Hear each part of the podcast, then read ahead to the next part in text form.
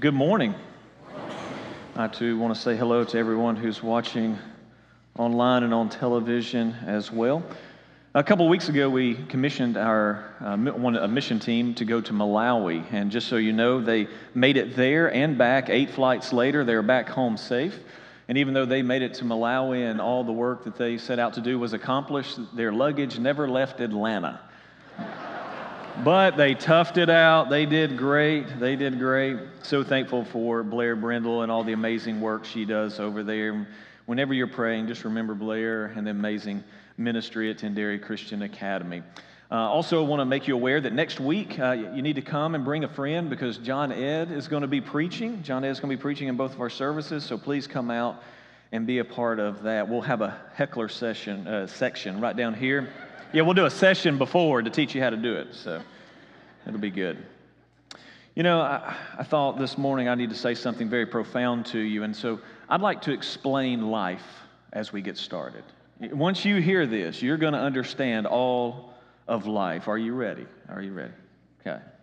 God was creating the world. And God created the dog and said, Sit all day by the door of the house and bark at everyone who comes in or walks past. For this, I will give you a lifespan of 20 years. The dog said, That's a long time to be barking. How about 10, and I'll give you 10 back? So God agreed. God created the monkey, and He said, Entertain people, do tricks, and make them laugh. For this, I'll give you the lifespan of 20 years. The monkey said, That's a long time for monkey tricks. So, how about I do what the dog did, and I'll just give you 10 back, and I'll keep 10? God said, Okay. Then God created the cow. He says, You must go into the field with the farmer all day and suffer under the hot sun and have calves and give milk, support the farmer's family. For this, I'll give you a lifespan of 60 years. The cow said, That's a tough life for 60 years. How about you give me 20 and I'll give you 40 back? So God agreed. Then God created man. He said, Eat, sleep, play, marry, enjoy your life. For this, I'll give you a lifespan of 20 years. But man protested. He said, Only 20. If it's possible, give me my 20. Give me the 40 the cow gave back. Give me the 10 the monkey gave back. Give me the 10 the dog gave back. That'll make 80 years. Can I have 80 years, Lord? And God said, You asked for it. so that's why, for the first 20 years of our life, we eat, sleep, play, and enjoy ourselves. The next 40 years of our life, we slave in the sun to support our family. The next 10 years of our life, we do monkey tricks to entertain the grandchildren. And for the last 10 years of our life, we sit on the front porch and bark at everyone that goes by. yes. That's good. Thank you so much for clapping. That just made my week. I tell you what. If you have a Bible, go to Luke chapter 6. We're going to start in verse 6. And as I said last week, we're talking about healing. I want to talk about the God who heals, part two. The God who heals, part two. Many times when it comes to the topic of healing, we ask the question, can God heal? Don't we? Can God heal? I mean, you think about that question, though. If there is a God, and if there is a God who created the universe, then the question, can God heal, is somewhat irrelevant because if He can create everything out of nothing, then yes, of course, God can heal. But my questions are a little different. My questions tend to be how does God heal? And why does God heal? Those are the two questions I want to tackle today. How does God heal us? And we say, well, God heals us by His power. Well, of course, He heals us by His power. But, but what does it look like for us to ask God for healing? What does it look like for us to seek healing? I think our text answers that in a very direct way today. But then also, a very important question I think we need to ask is why? Why does God heal us? This is a good question. Why does God heal your mind? Why does God heal your heart? Why does God heal your soul? Why does God heal your body? I mean, think about it. Does, does God want to heal you just to keep you out of heaven? Does God want to heal you down here so you don't have to bother Him up there? don't raise your hand. Does God want to prolong your life just because you ask Him to? Why does God heal us? What if I were to tell you there's a reason? There's a reason why God heals us. And what if I were to tell you that reason is not as complicated as we may think? But there is a reason why God would heal our mind of anxiety. There's a reason why God would heal us of depression. There's a reason why God would heal our heartache from that heart break. There's a reason why there are billions of cells that on this very day will replace themselves in your bodies and act as healing agents. There's a reason why God would reach down and divinely touch our life and provide healing either over time or instantaneously. There's a reason for that. A reason. And again, what if I told you the reason is simpler than you may think? So many times we ask the question, can God heal? But I think when God does, and I've seen him heal many times in many ways, when he does, we need to ask the question, why did he do it? So these are the two questions I want us to look at in this text today. How does God heal us, and why does God heal us? Let's go to Luke 6, verse 6. The story opens up, and it's on another Sabbath, and Jesus enters the synagogue. This was his custom. Other text tells us that every Saturday, every Sabbath, he would go to the synagogue. And on this day, it says that he was teaching. And while Jesus goes to the synagogue on the Sabbath and he is there teaching, there's a man there whose right hand is withered. Notice that. His right hand is withered. If you'd like to take notes, I want to give you three points. Point number one here is that healing involves showing up in God's presence. Healing involves showing up in his presence. Now, some people will say, this man with a withered hand, they like to ask the question, what is he doing there? Some people would say, well, this is his custom.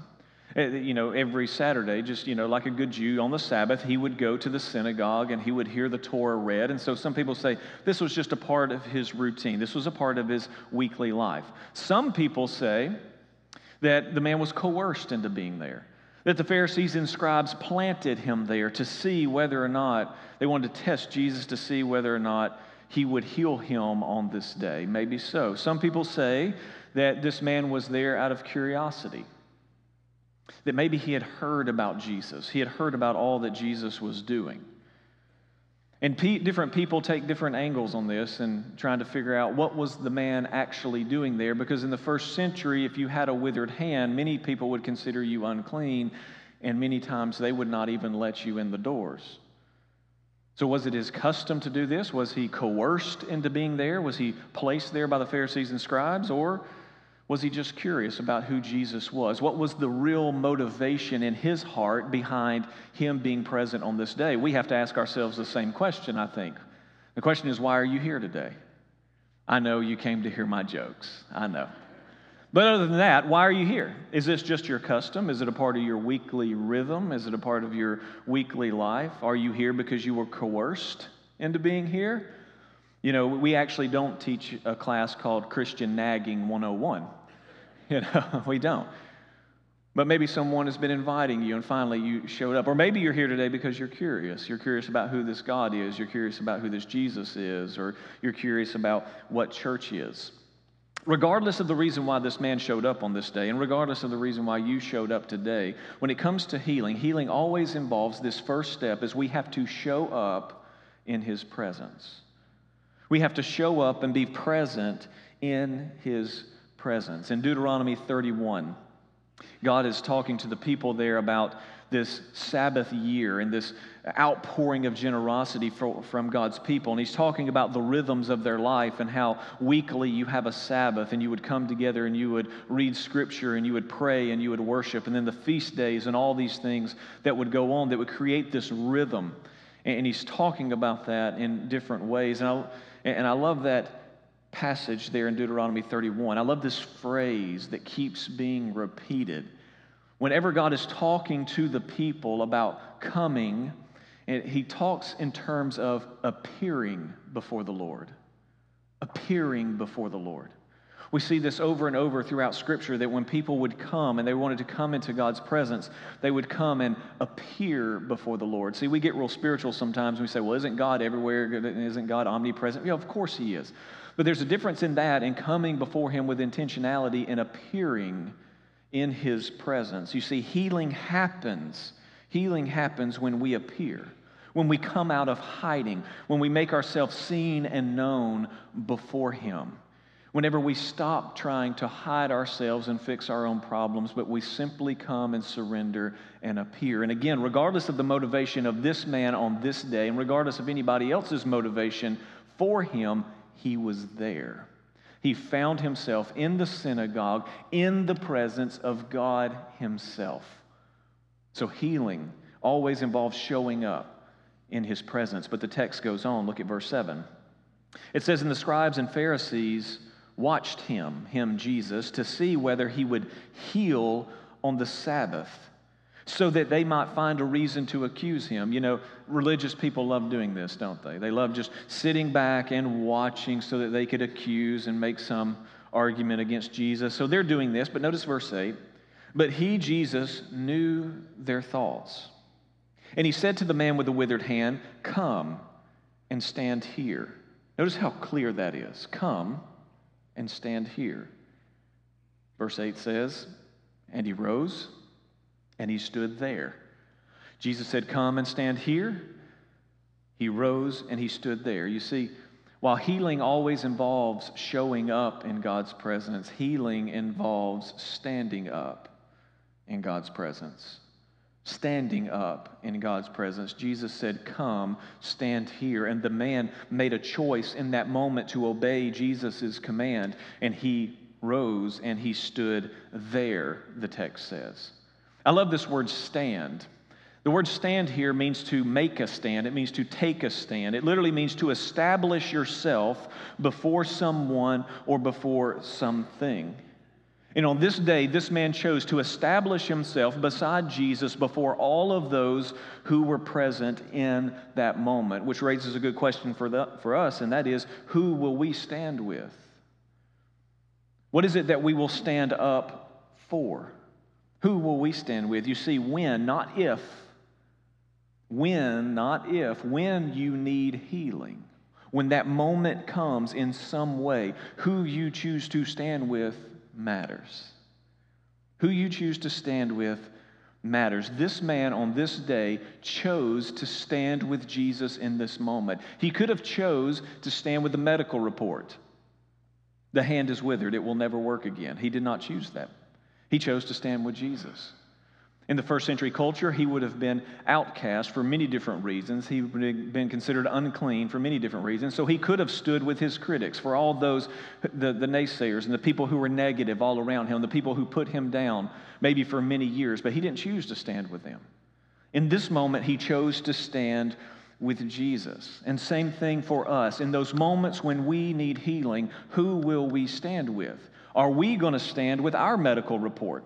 Are we going to stand with the diagnosis we've received? Are you with me here? No, you're not. I guess not. I'll preach to y'all. Are y'all with me here? All right, thank you. Thank you. In these moments, in these moments, we have to choose who we're going to stand with.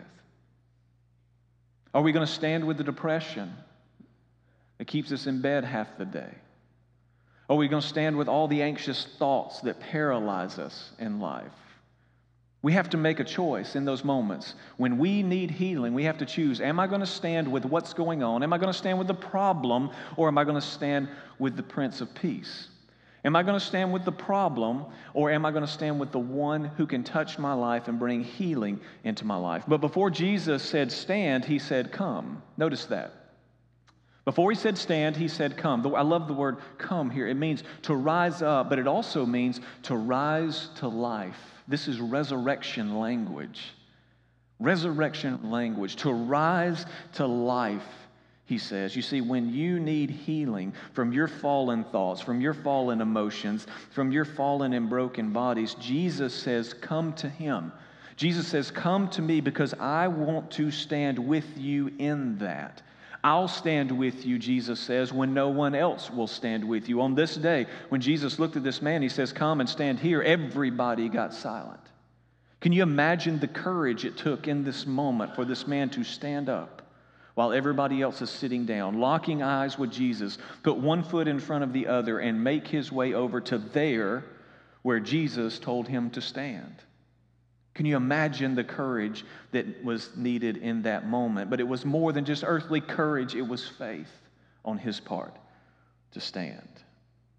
You see, Jesus does not just stand with us in our brokenness. Many times that's how we reduce God's empathy for us. We reduce it down to, yes, I'm broken. Yes, this is just how I am and who I am. And Jesus is so kind. He just stands with me in the midst of the brokenness.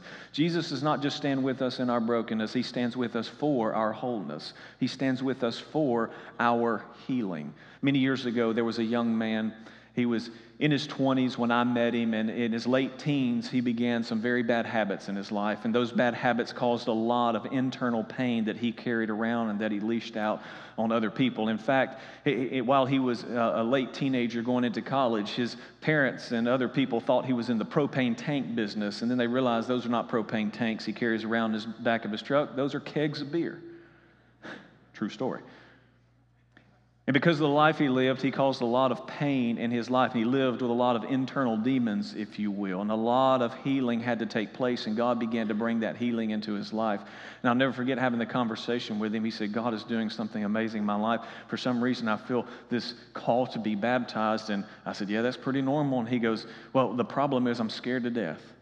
I'm scared to death of what will people think? You know, people know me, that kind of thing. And I said to him, and I said to him what I would say to you if you will stand up with him, he will stand up for you.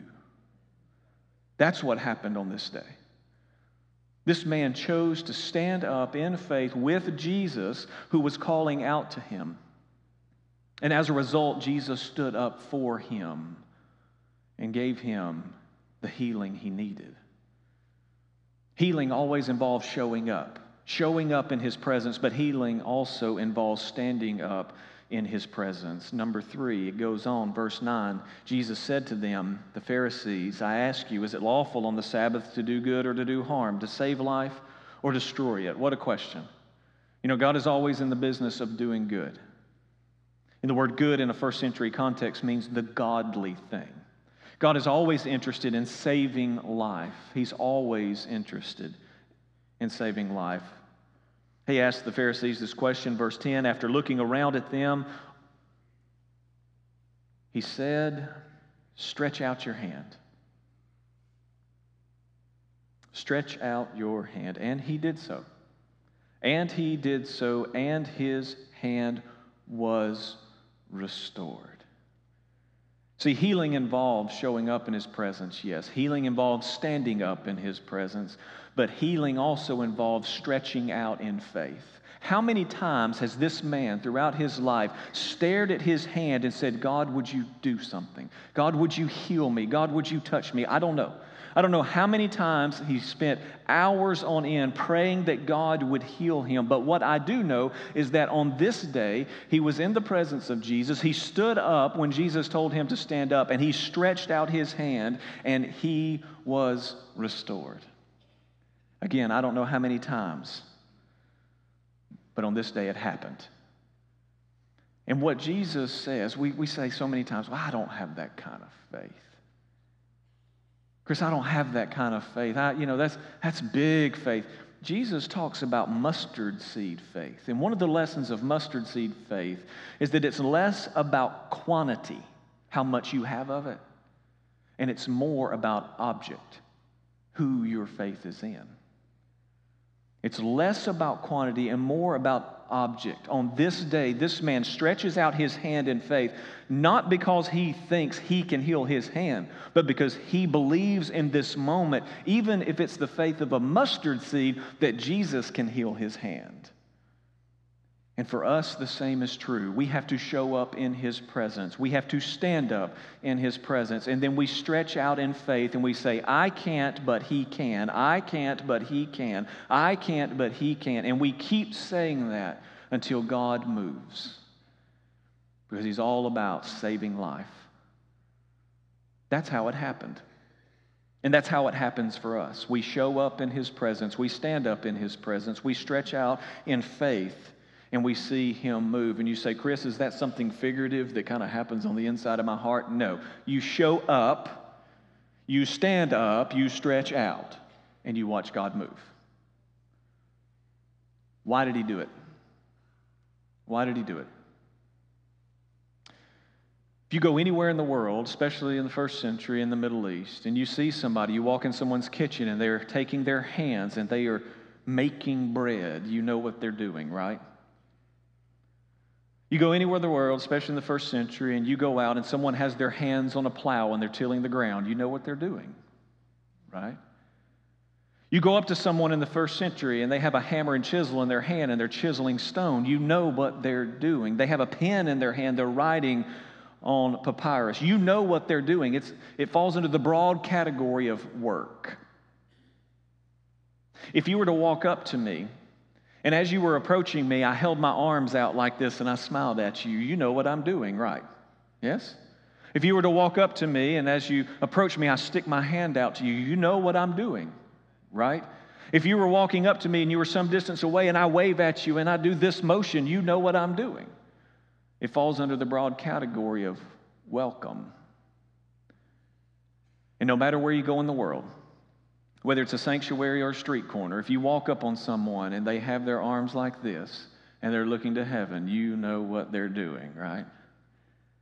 Worshiping God in prayer and praise. I just told you why God heals us. You notice what this man can do now that the Pharisees are not doing. Now, this man whose right hand has been withered, now he can work and he can provide for his family. See, the Pharisees, they're very concerned about work, but they like to regulate work. They like to tell people who uh, um, want to work whether or not they're clean or unclean, which could determine whether or not they can work. The Pharisees like to stand back and get involved in the rules. Now, this man, because his hand has been restored, he can now work.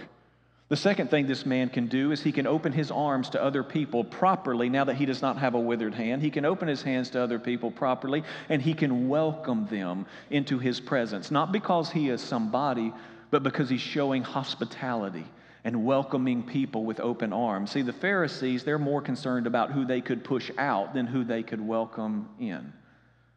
The third thing this man can do now is that whenever he walks into a synagogue or the temple, you know how Jews prayed in the first century. Whenever they would walk in, they would not pray in silence. Number one, they would pray out loud. And number two, whenever they would pray and praise God, they would always do this.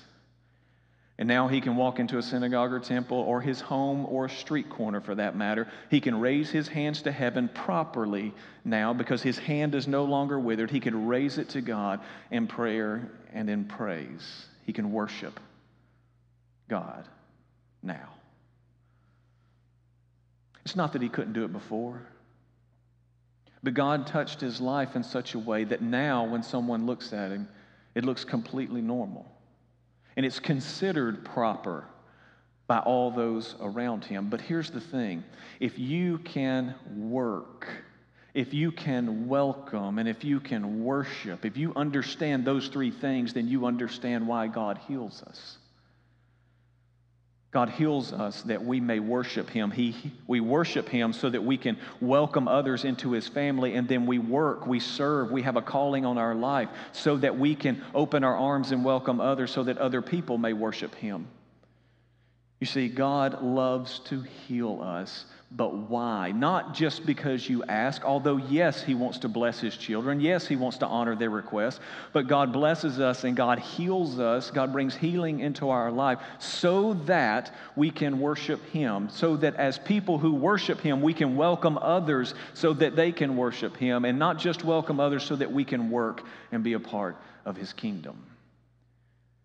When the people of Israel found themselves in slavery for many, many years. God sends word to Pharaoh through Moses, Exodus 9:13, and he says, "Pharaoh, I want you to let my people go. Why? So they can worship me." That's why God heals you. And that's why James says, You have not because you ask not, because you ask for the wrong motives. Healing is not just about me, Healing is about living a life of worship, and that life of worship welcomes others, and that life of welcoming is about working in His kingdom. And I work in His kingdom so I can welcome others so that others may worship Him. It's one thing to know you need healing, it's another reason to know why you need it. And it's all for Him and His glory. And we can spend our lives trying to make life about our glory all we want to. It's never going to work. And it's so tempting to want to build our own Tower of Babel. But here's the thing The one thing we learned about the Tower of Babel was when we try to steal God's glory, God has no problem leveling towers. So when we go to Him, let us show up in His presence. Let us stand up in His presence.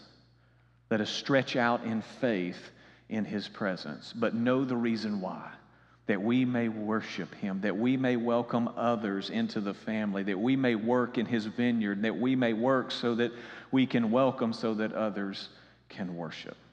I want to pray for you this morning.